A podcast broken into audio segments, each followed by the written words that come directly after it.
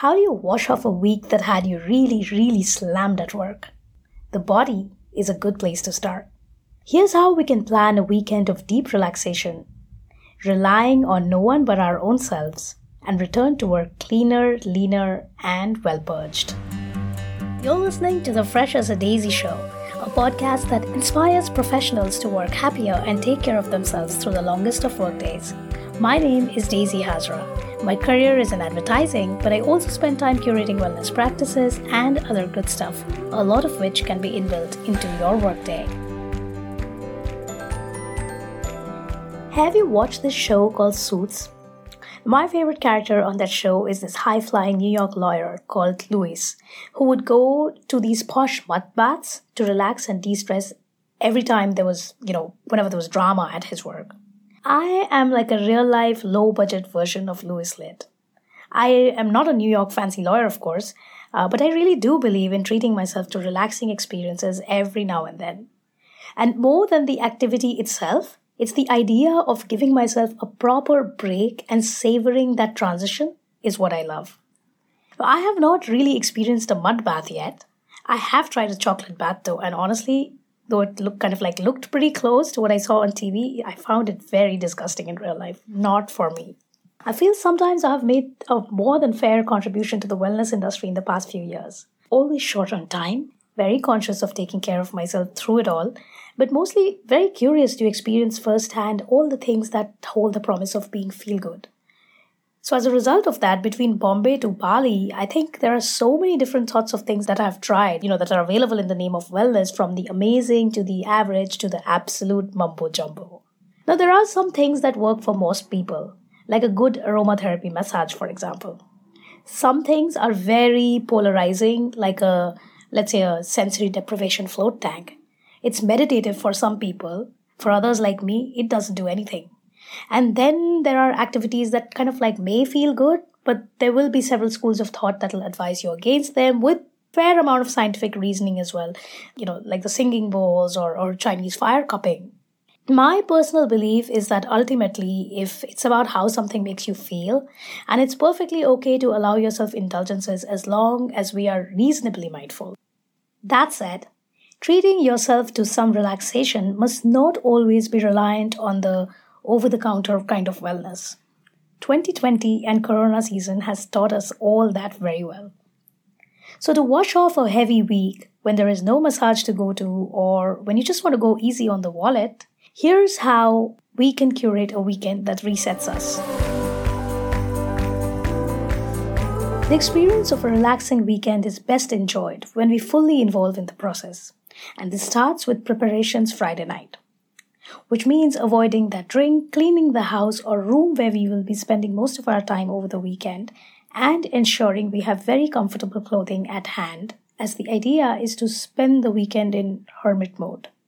When I do these downtime weekends, I keep the phone notifications turned off for the most part, tune out of work emails completely, and also not intensively work out. Day one or Saturday morning starts with Gandusha, Gandusha or oil pulling is the Ayurvedic practice of cleansing of the mouth. So you take some oil, either meant for oil pulling or any light bodied edible oil, and twirl a spoonful of it in your mouth. A few minutes of swishing the oil around in the mouth, and our gums and teeth feel professionally cleansed. This practice makes a very positive contribution to starting the day feeling deeply cleansed. But remember, it's not an alternative to dental hygiene practice, it's an addition. The next thing we could do is a polar plunge or an ice bath.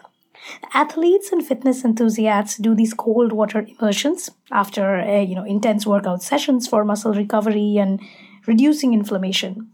Now, word of caution, there are studies that suggest that the previous ideas about ice bath benefits for athletes is actually flawed and there's not as much benefit to sore muscles as was believed to be.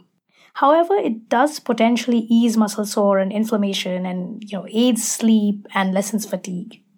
Now, my immediate gratification comes from the sensory experience that makes you feel so awake.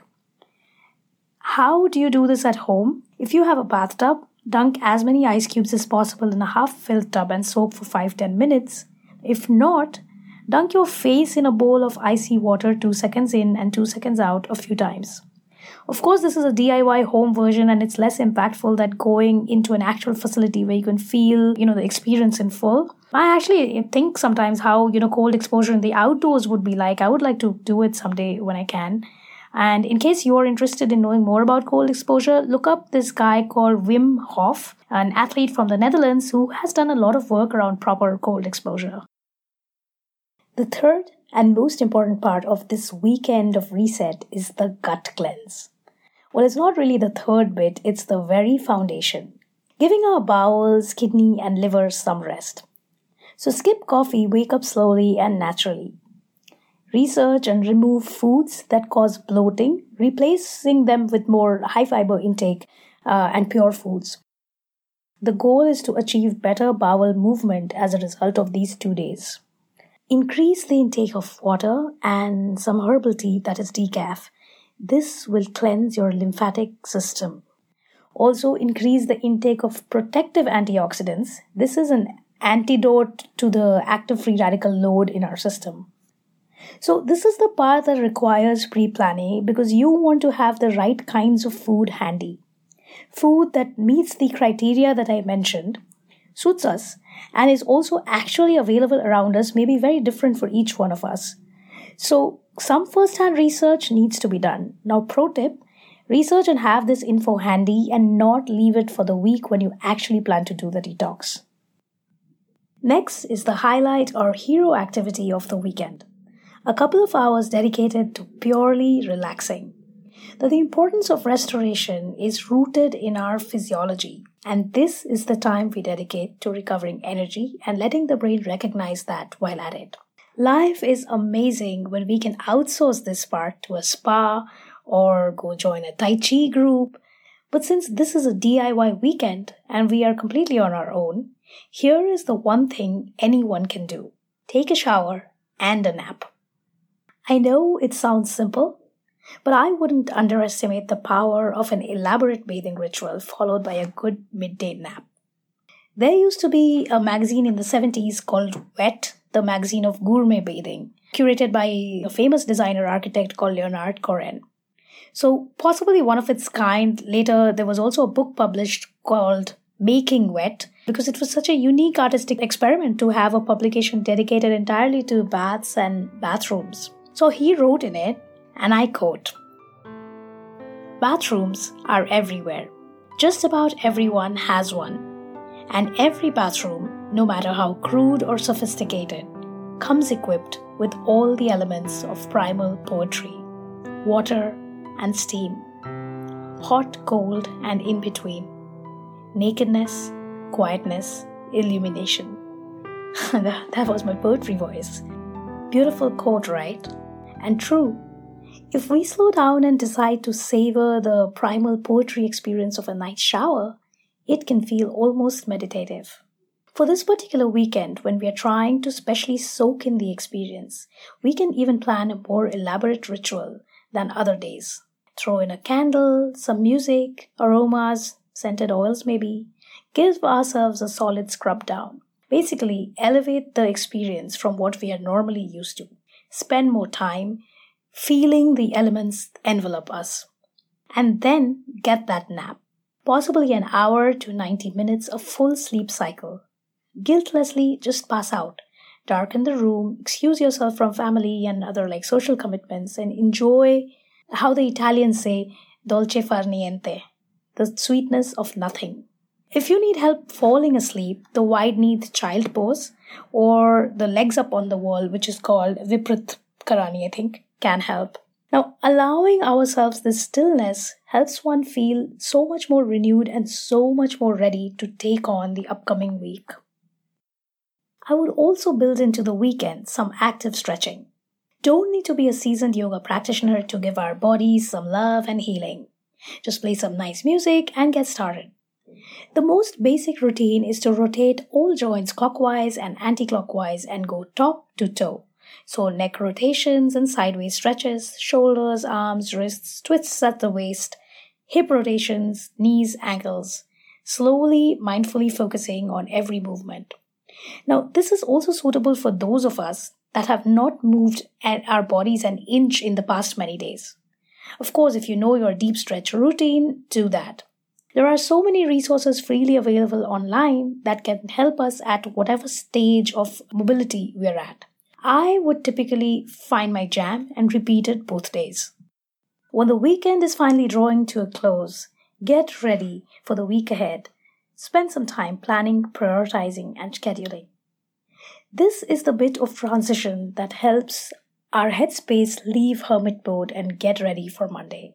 I typically use an hour or maybe two to identify what's the most important task to tackle in the week, plan batch work, and also outfits, all of which saves me time on Monday and also makes me look forward to the week in some ways.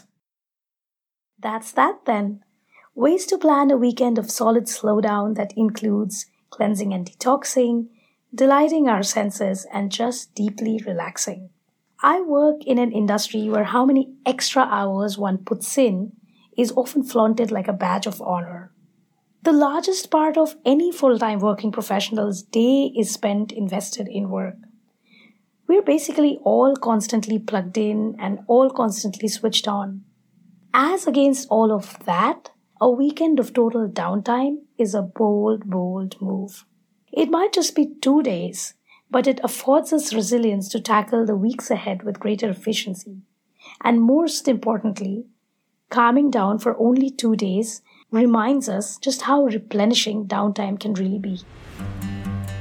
That does it for this episode of Fresh as a Daisy. Remember, our commitment is to being our most vibrant self. So do what you need to to be your happiest version at work and outside. Thank you for listening and have an amazing week.